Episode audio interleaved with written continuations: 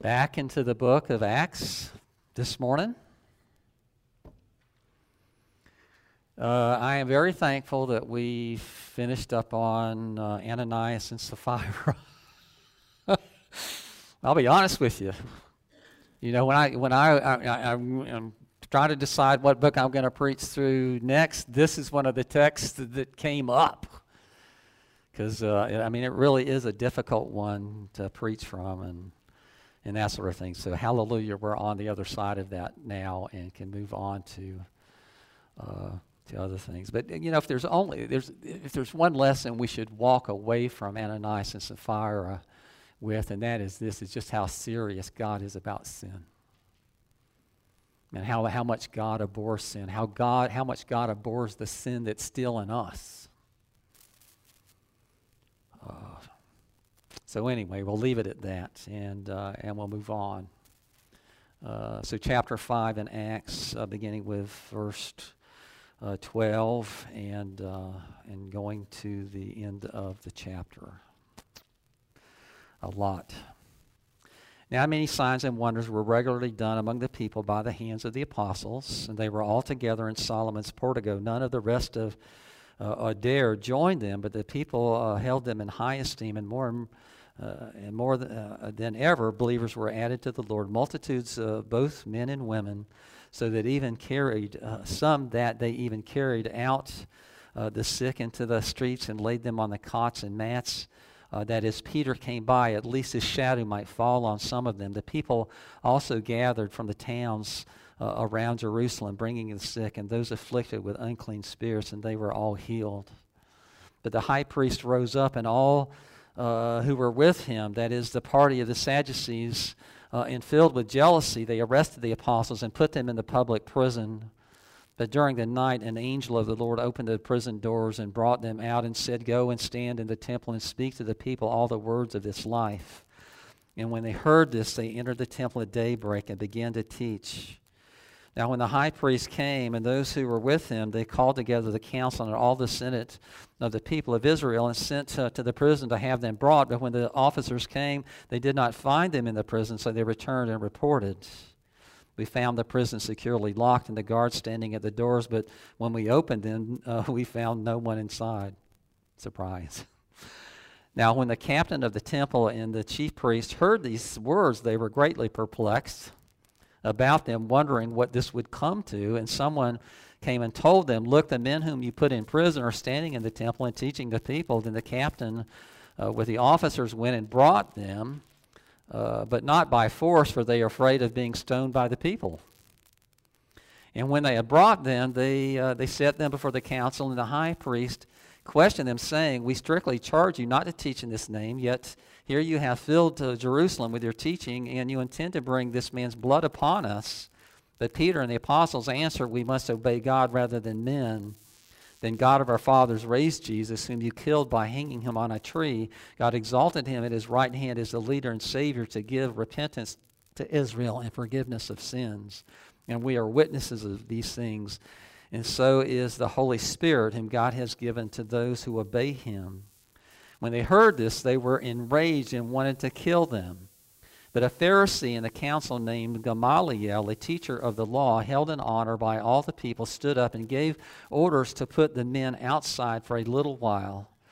And when he uh, and he said to them, "Men of Israel, take care what you're about to do with these men, for the uh, for before these days, uh, Theudas rose up uh, claiming to be somebody, and a, a, number of men, about 400, joined him. He was killed, and all who followed him were dispersed and came to nothing. After him, Judas the Galilean rose up in the days of the census and drew away some of the people after him. He too perished, and all who followed him were scattered. So, in the present case, I tell you, keep away from these men and let them alone. For if this plan uh, or this understanding is of man, it will fail but if it is of God, you will not be able to overthrow them. You might even be found opposing God. So they took his advice, and when they had called the apostles, they beat them and charged them not to speak in the name of Jesus and let them go. Then they left the presence of the council, rejoicing that they were counted worthy to suffer dishonor for the name. And every day in the temple, and, and from house to house they did not cease teaching and preaching Jesus as Christ. I tell you what, the Word of God is so full. it's like you could preach sermons from every word. Literally, as I'm reading through that text, I'm going, you know what? I didn't even cover that in my sermon. I haven't given much thought to this, that, or that other detail, etc., etc., etc. So I want to just say to you this morning, we're going to preach a sermon from this part of the book of Acts, but it is not every sermon that you can get out of this particular passage. We could we could literally spend weeks, if not months, just in this one chapter. Very easily. Uh, one of the things I want to point out before we move on is in cha- Acts chapter 5 and verse 11. This is the first time ecclesia appears in the book of Acts the first time in the New Testament the church is referred to as the ecclesia. A reference to the ever growing body of believers.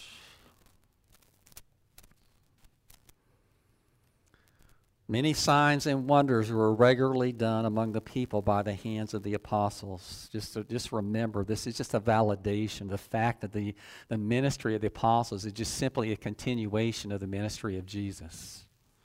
They're doing many of the same things that Jesus was doing.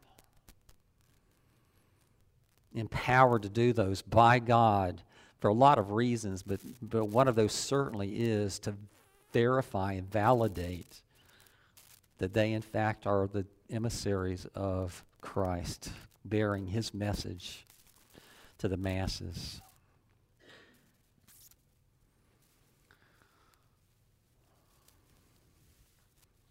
It really is amazing the sorts of miracles that are being taken that are taking place now at the hands of the apostles. You ever wish just wish for one time that you could actually see something like this happen? Uh, you know, to see, like as we read, the, you know, the lame man in the temple that, uh, you know, just Peter lifted up and he was healed and that sort of thing. Wouldn't it be really cool if we saw something like that actually happen? Wouldn't it even be cooler if we experienced something like that ourselves? Well, I just want to remind us of something, and that is this before we go any further, and that is that you should see yourself as the greatest miracle of all knowing that you are dead in your trespasses and knowing that God has brought you to where you are, that God has saved you, He's transformed you, he He's made you anew, He's made you a different person. So if you want a miracle, you don't have to look any further than yourself. You're that miracle. If it wasn't for God acting in you, you would still be out there. He wanted you, He brought you, he did everything necessary to make that a reality. He transformed you to make that a reality.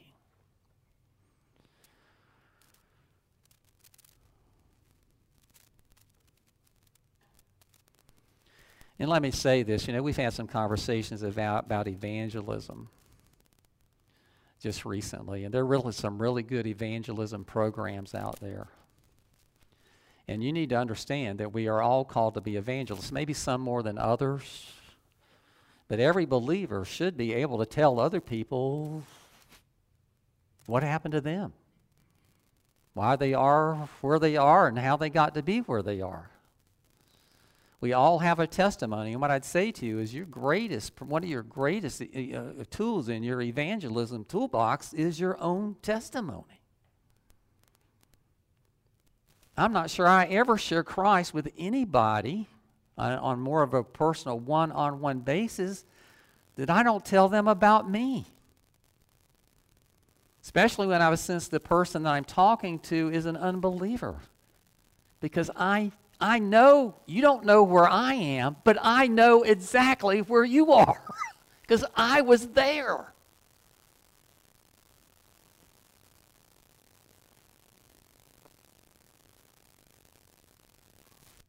You, in fact, are a miracle.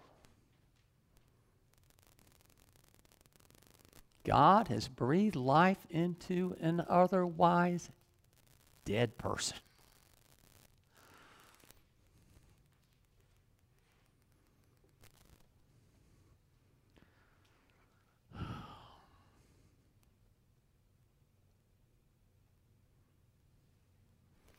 I want to say this this morning, you've heard me say this before.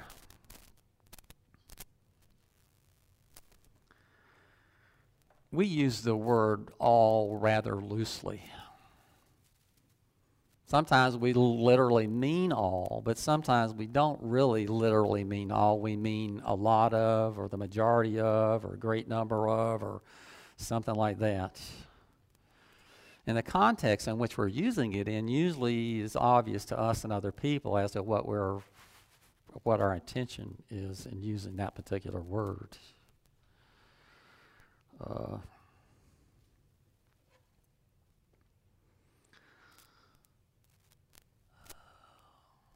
the word all is used here.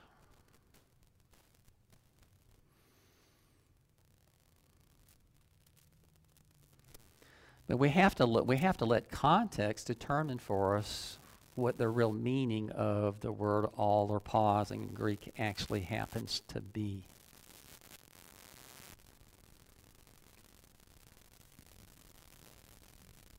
As we said before, it doesn't always mean literally all. But in this particular case, as it's used here in this context, we have no reason to conclude it means anything less than absolutely everyone.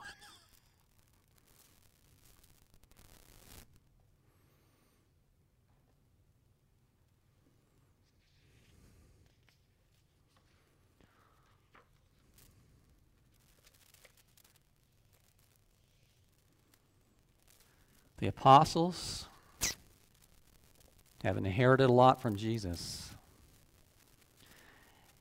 Uh, and one of those is the opposition. Those who had so staunchly and sternly resisted Jesus continue to do the same thing now.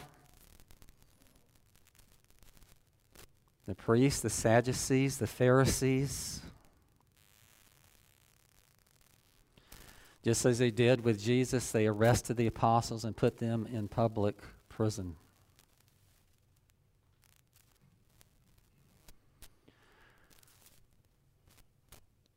Because they were jealous. You just think of this. There's a sense in which, in the Jewish community, these guys had been the preachers and this, that, and the other, and they're seeing people responding to these guys and to their message in a way that they have never seen anybody respond to their own message.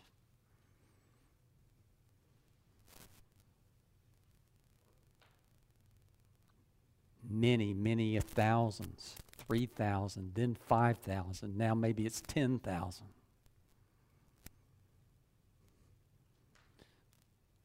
The apostles are experiencing probably the greatest evangelism wave in the history of the church.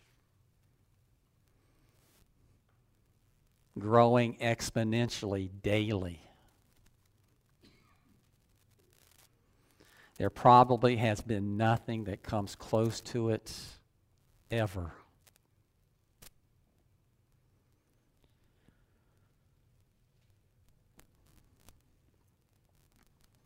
And just as the Sadducees and Pharisees and the other Jewish leaders were jealous of Jesus, see, we need to understand something that one of the principal reasons they killed Jesus was because they were jealous of him.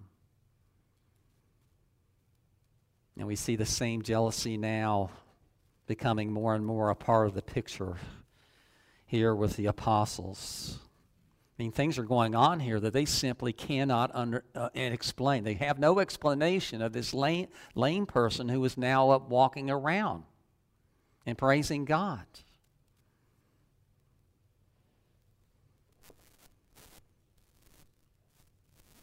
So, what do they do? They put him in jail. For no other reason than they had no other way, they thought, to simply shut them up, to get them out of the public eye, to take their far away from them.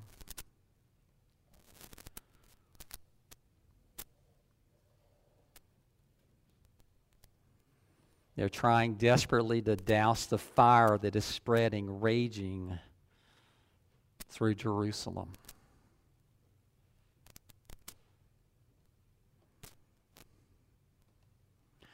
Now, I seriously doubt that anyone in this room has ever suffered one day of imprisonment because of their faith in Jesus.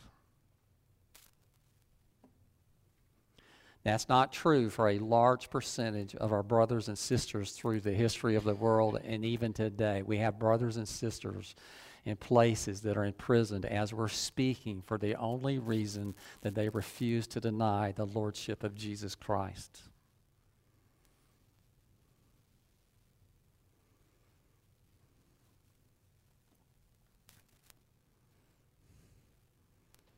Why do people very often, do, uh, do officials imprison Christians? One of the main reasons is to reduce the size of their audience, to get them out of the public eye, to shut them up, because they don't want people to go after what they're teaching.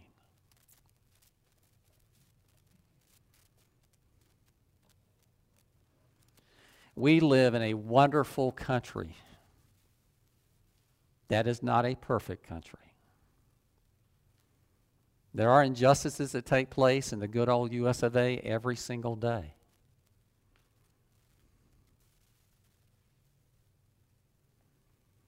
But if you want to see what a Christianized country looks like, there's no better example than the good old US of A. It is taking the teaching of the Word of God and applying it to the, the manner in which we live our life in this world. The founding fathers were believers. And we see that reflected so very clearly in the Constitution and in other things. Have you ever thought about this for a moment? Why in the world did they fight so vehemently that we would have freedom of speech? Why? Why was it so important to them that that is the first right in the Bill of Rights? In a sense, it takes precedent all over all the others. Why? Why in the world is freedom of speech so important that it would have that principal and primary position in the Bill of Rights? That it would come before everything else? Have you ever thought about this? Perhaps it was this. It was because these guys were Christians and they wanted to guarantee to every Christian in the United States that they could freely, without any hindrance at all, share their faith with other people.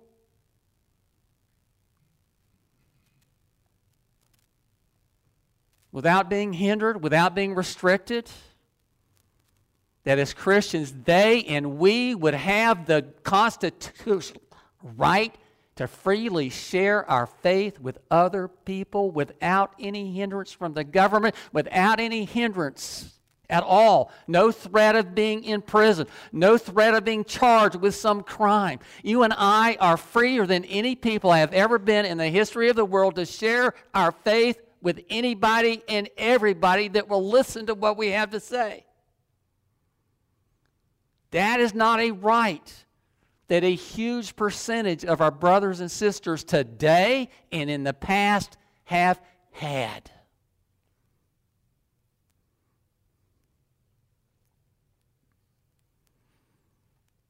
And I was thinking about this the other day. Why? Why was that so central and so important to them? And I don't think it's a stretch. To believe it had everything to do with guaranteeing you and I the right to evangelism.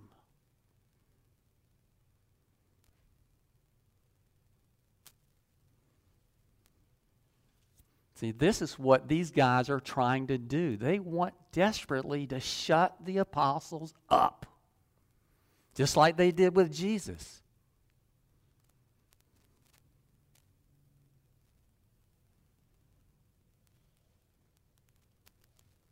And even though we live in a country as we do, evangelism still is not easy for us to do. You would think that it would be one of the most natural and easy things for believers to do to simply tell other people about Jesus.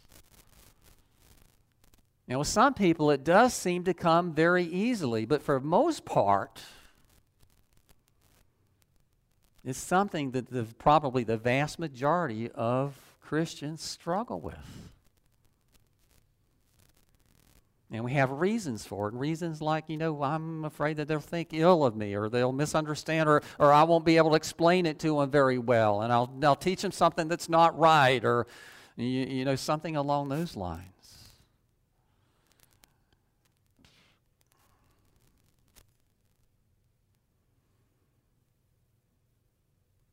But just as the world was trying to hinder the apostles, this world is trying to do the same thing with you and me. There are a lot of people out there that would love to shut the church down and shut the church up.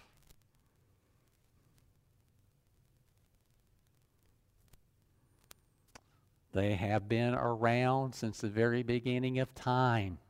This is nothing new.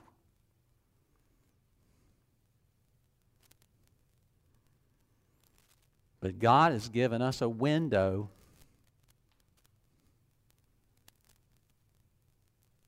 that He hasn't given to everybody through the history of the world. There are a lot of countries in the world today, as we're speaking, that if you even try to talk to somebody about Jesus, you can go to the pokey.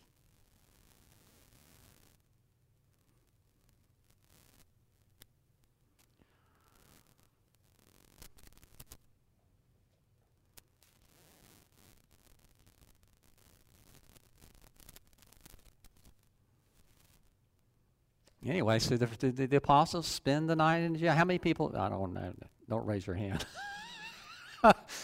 I've never spent a night in jail. I don't know what it's like. I can imagine it would be something that anybody would, you know, relish and take great joy and pleasure in, in doing and uh, anything like that. But, uh, you know, so many of our brothers and sisters have experienced things like this in the past, and they are experiencing those things today. Uh, but anyway, we know who got who's in charge, and it's uh, and it's not these guys, even though they think they are, because God just sends forth one of His angels during the night, and He lets the apostles out of the jail, and they run for the hills, right? They they get away from Jerusalem as far as they can, as quick as they can. Is that what they do?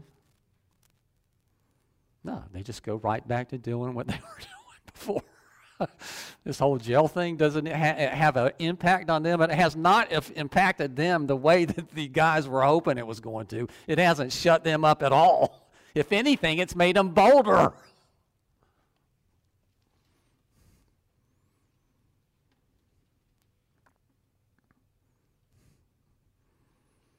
And the next morning comes, and they're not aware that, that God sent an angel during the night and, and, and let them out of the, the prison, and they've gone back to doing what they were doing before. They, they, they gather together, you know, in the morning to decide what they're going to do with these guys. And they, they, they're thinking they're still in the jailhouse. And so they sent someone there to, to get them, and they and, and, and even and apparently even the guards didn't even know they were gone. The guards were still there guarding the cell, but there was nobody in the cell.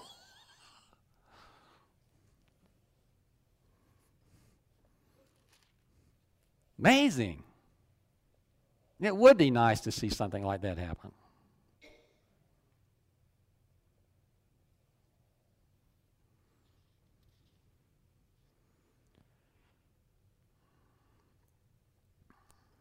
And what do they do? They don't miss a beat. They go back to doing what put them in jail to start with. And again, the masses are responding. People are coming to faith in Christ and growing in Christ.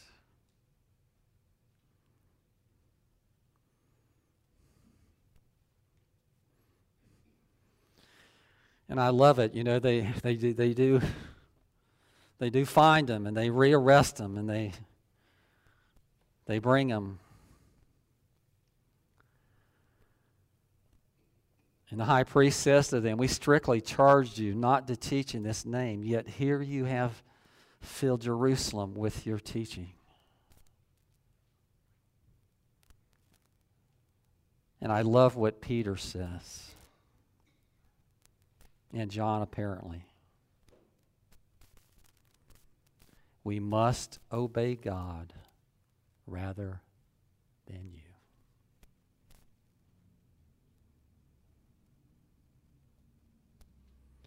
We must obey God rather than men.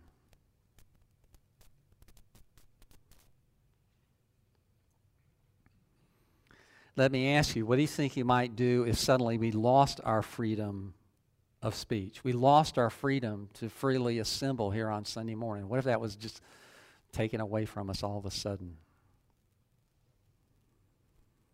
It's easy for us to speculate what we think we might do or what we hope we would do.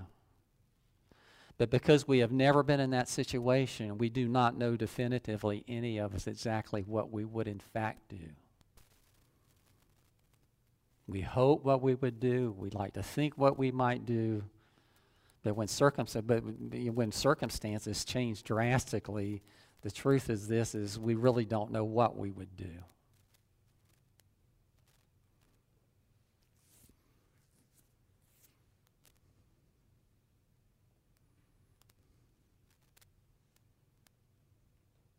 Why are you here this morning?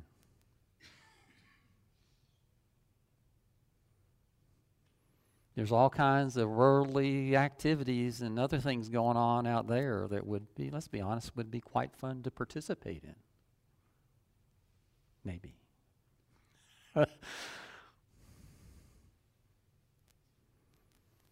we're here for a lot of reasons, but one of those is we're here because God told us to be here. And we take what God says seriously. That the Sabbath day is a holy day, a day of rest from the world, and part of that rest means corporate worship with other brothers and sisters in Christ. Also, constitutionally guaranteed to us to be able to assemble. Why did they put that one in there? So the government would never be able to tell them that as Christians they cannot go to church on Sunday. Do you think maybe that was part of the picture? And we benefit today because of it?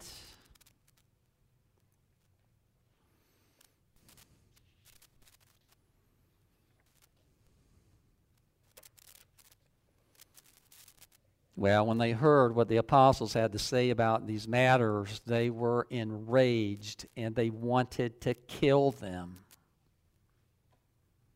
to murder them, to strike them dead on the spot.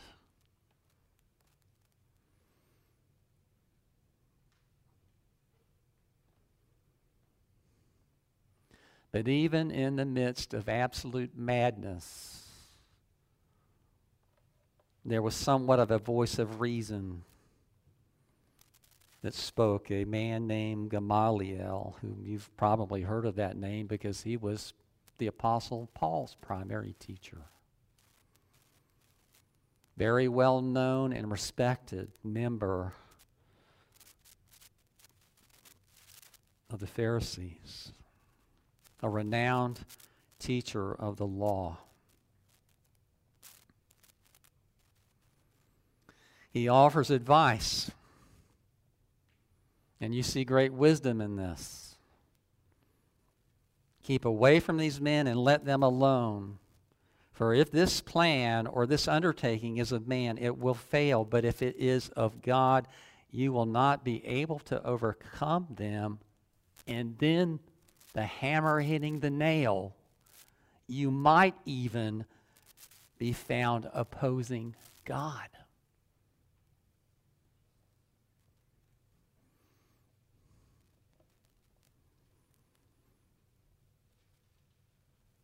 Well, there's a sense in which they listened to his advice. They let them go after they beat them first.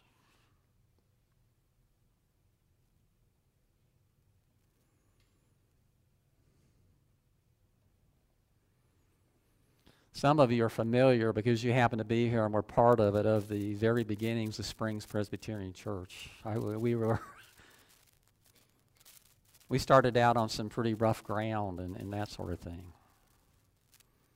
Uh, we were not a, we're not we're not officially a Central Florida Presbytery church plant.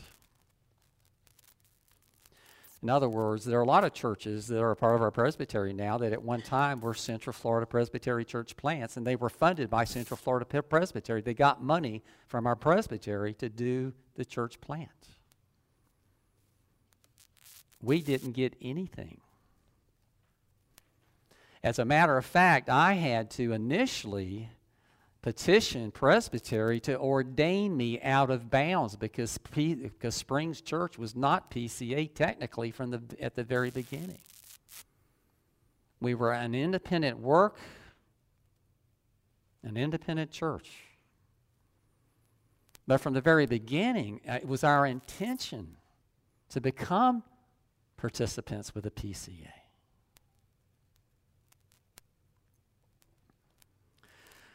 But before I even pursued a lot of this stuff, I went to presbytery. For this reason to get some assurance on my behalf that if I pursued participation in this independent church plant, then when it came time for me to be ordained, that they would at least tender the possibility of ordaining me. They were not obligated to do that because it was not a PCA work. So when I was ordained, I was ordained out of bounds. Because Springs Presbyterian Church was not initially a PCA church. And what I've told people is this is basically the presbytery took the Gamaliel approach.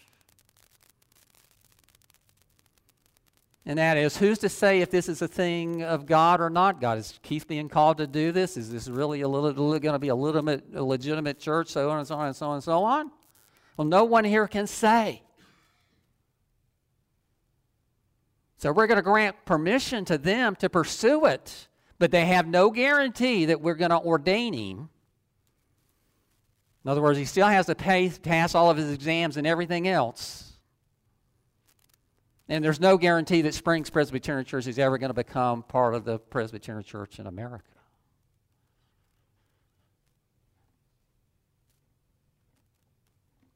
And the reason I bring that up is it's just a clear example of what I call the Gamaliel approach. mean, the last thing Presbytery wants to do is to get in the way of God doing something, and they didn't know at this point in time whether this was a God thing or this was just some other thing.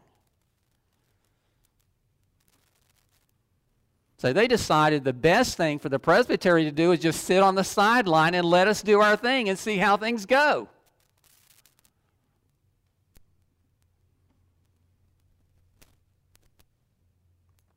And I would imagine in the minds of a lot of the guys at Presbytery, the day they made that decision, the words of Gamaliel. The last thing you want to do is something that is going to come across or actually stand in opposition to what God's doing. And this should be true for absolutely every single one of us.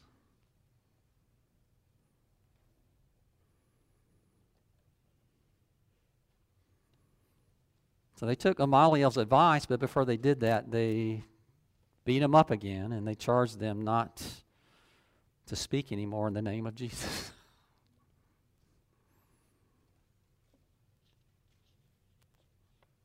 And can you imagine these words? The apostles left rejoicing.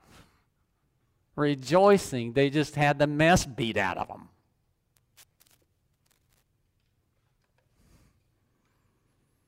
Because they were given the great privilege of suffering for their faith. suffering for Jesus. And it surprised them. It amazed them that they were counted worthy to do it.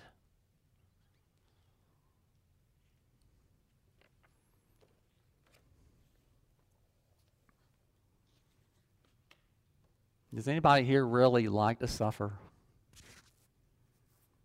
I would imagine that one of the most prominent pastimes of most people is trying to figure out ways to avoid suffering. you know, we, we look upon people. There are people who seem to like to suffer, and we think they're Looney Tunes, right?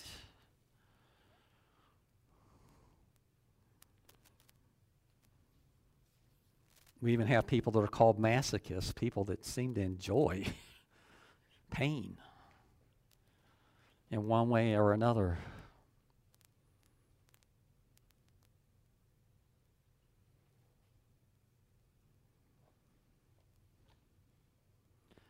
Sadly, this is not the last time the apostles will suffer for Jesus. They have a history of suffering over the next years. They will be arrested and they'll be rearrested. They will be beaten. They will be, etc., etc., etc., over and over again. It's not the first and last time. All of them, with the exception of John, will die horrific deaths. because they were faithful to Christ. John was the only one that evidently died from old age, but you need to understand something that by the time John was old, he suffered a lot. Because he was afflicted physically so many times in his lifetime by people. In other words, John was beaten more than this one time.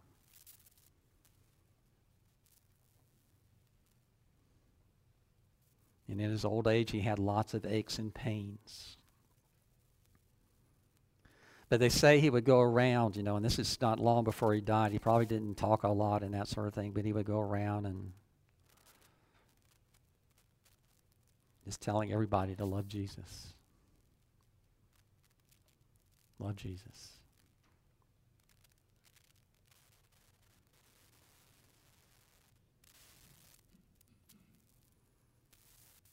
The history of the church is, in fact, sprinkled with the blood of the martyrs.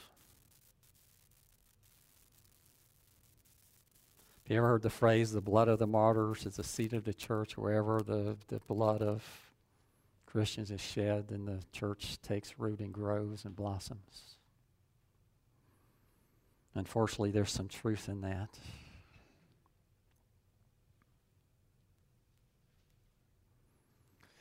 We said last week we live in a great place, not a perfect place, but a grand place, a great place compared to what most other people experience in their life.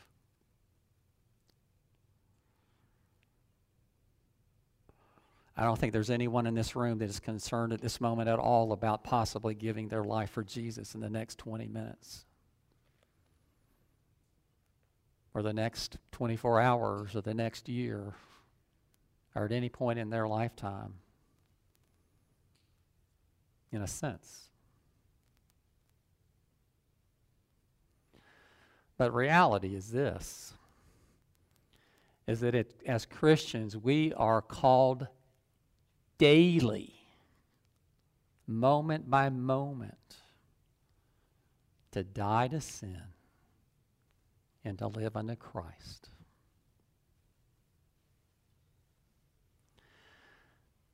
How often, seriously, do we think a whole lot about that? When was the last time you thought about your own sin?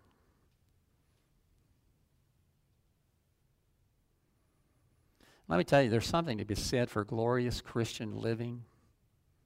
In other words, there really should be a great sense of joy and fulfillment and all that stuff that comes in your association with a church. But we need to understand that being a Christian is not always a bed of roses. It just is not. It's part of our plight.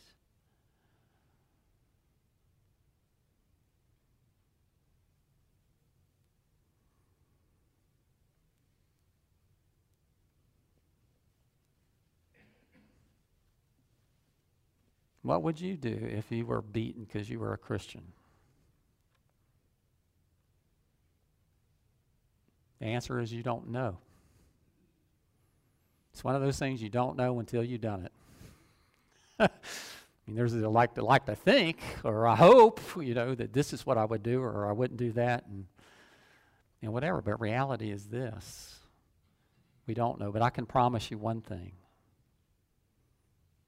and that is that Jesus will never call you to do anything He will not enable you to do and to bear.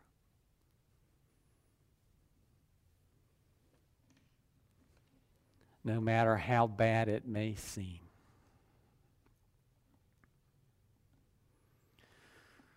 We are weak people. But He is a strong Savior and God. And he does unbelievable things through fragile and broken and weak people like you and me all the time.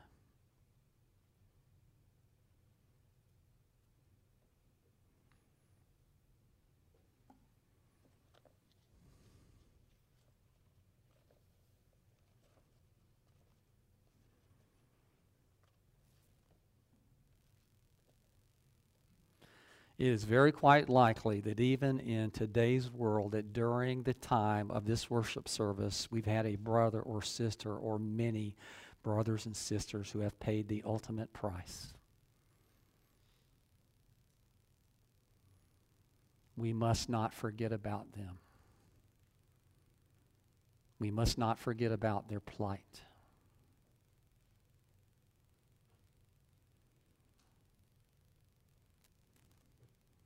They need to know that we are there with them. And that's one of the reasons why it's important for us to be engaged in ministries in place like, places like Uganda and Honduras and other places.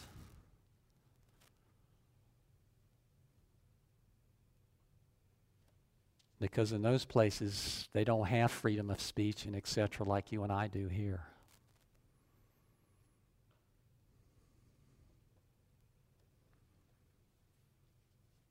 To be mindful of others. I mean, God has blessed us just unbelievably. he really has.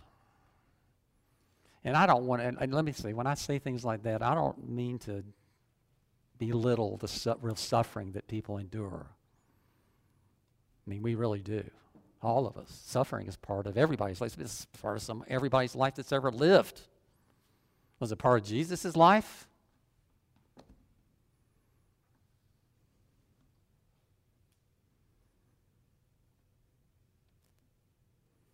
Anyway, we are going to administer the Lord's Supper this morning.